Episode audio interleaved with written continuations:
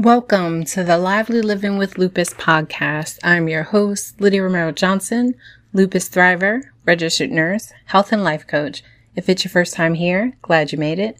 If you've been here before, welcome back. All right, so we're continuing the Lively Living with Lupus summer journey.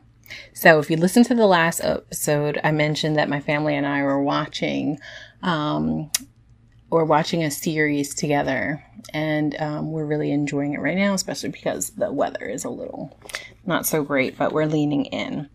Um, in any case, I was like, hmm, what am I going to talk about this episode? And so I have this um, mindfulness card deck that I actually got from my sister in law um, for Christmas. And um, it's a really cool deck. I actually pulled a couple cards yesterday and really um, enjoyed it. So I said, you know what? I'm going to pull a card and I'm going to, you know, we're going to see where this takes us. And so it's so funny. The first uh, card that I pulled out of this mindfulness card deck, Simple Practices for Everyday Life. Let's see who this is by. Chronicle Books. Yeah, chroniclebooks.com. There you go. Um, I pull out the card and it says, Watch the mind like TV. That's what the card says on one side. And then it goes on to say, there are few better shows than the one we broadcast in our minds. With your eyes open, take a few minutes to watch what happens in your mind as if it were a high definition plasma TV screen.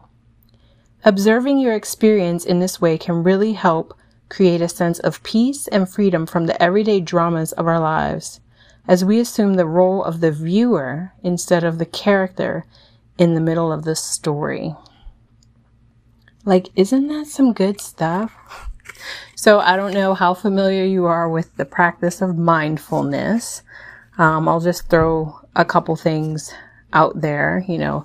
So, you hear mindfulness, you might hear a little bit slower, definitely more um, intentional, being an observer of the things, um, being more connected to the experience. So an example I kind of use that makes me think of like mindfulness is like, um, I'm leaving work and I'm going to my car and I get to my car and I, you know, get home and I don't even remember walking to my car or like the ride home or whatever.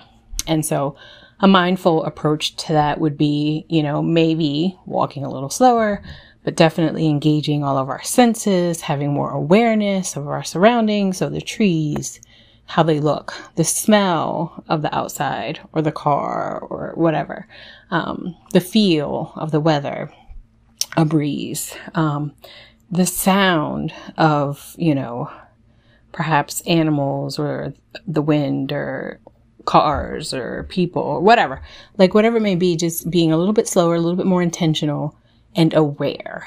Um, so, you know, when we do that, when we get into that space, um, if you haven't tried it in a while, because, you know, sometimes we don't, I mean, definitely before I, I knew what the heck mindfulness was and being intentional about practicing it, like that was not where my head would go. it would go 5,000 other places. And while my brain can still be very active in many ways, um, you know, I can observe my thoughts um, a lot more. And so instead of kind of getting stuck as a character in the middle of like massive, you know, drama that my head can do, you know, and not to say that I'm completely free from that in my mind because I'm human and our brains are brains. Um, and so, um, you know, but I can catch myself like, oh, okay, I'm having this, you know, this thought or, you know, this thing is popping in my mind and I could just kind of see how it plays out and just kind of like breathe through it, try to, you know, breathe through that or, you know, um, choose another thought that I want to have in place, especially if I know that thought's not going to serve me, it's not going to take me anywhere, you know, um, and just kind of wait for it to, to kind of float by, right? Um, if you've ever heard that kind of like, it's just like watching a sky and clouds, um, passing by. Uh, in any case, you know, I hope that this can at least put mindfulness um, on your radar uh, so that if it's not something that you're practicing, perhaps it'll kind of guide you to, you know, explore a little bit about it because this can definitely be a tool that can help on the Lively Living with Lupus journey and summer. You know, mindfulness has a lot of, you know, and it's science backed as well, right? There's a lot of evidence that the practice of mindfulness is very um, helpful with health in a variety of ways and with our mm, very busy, um, stressful, right?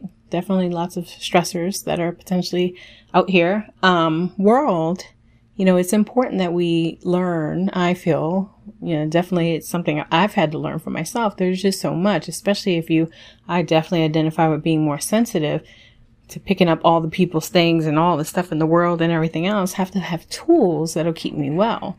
If I'm not intentional and I just let my mind go anywhere, I can take on all kinds of stuff that doesn't serve me or move me forward on my journey or help anybody else.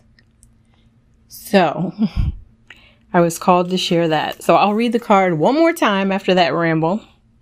So, uh, it says, Watch the mind like TV.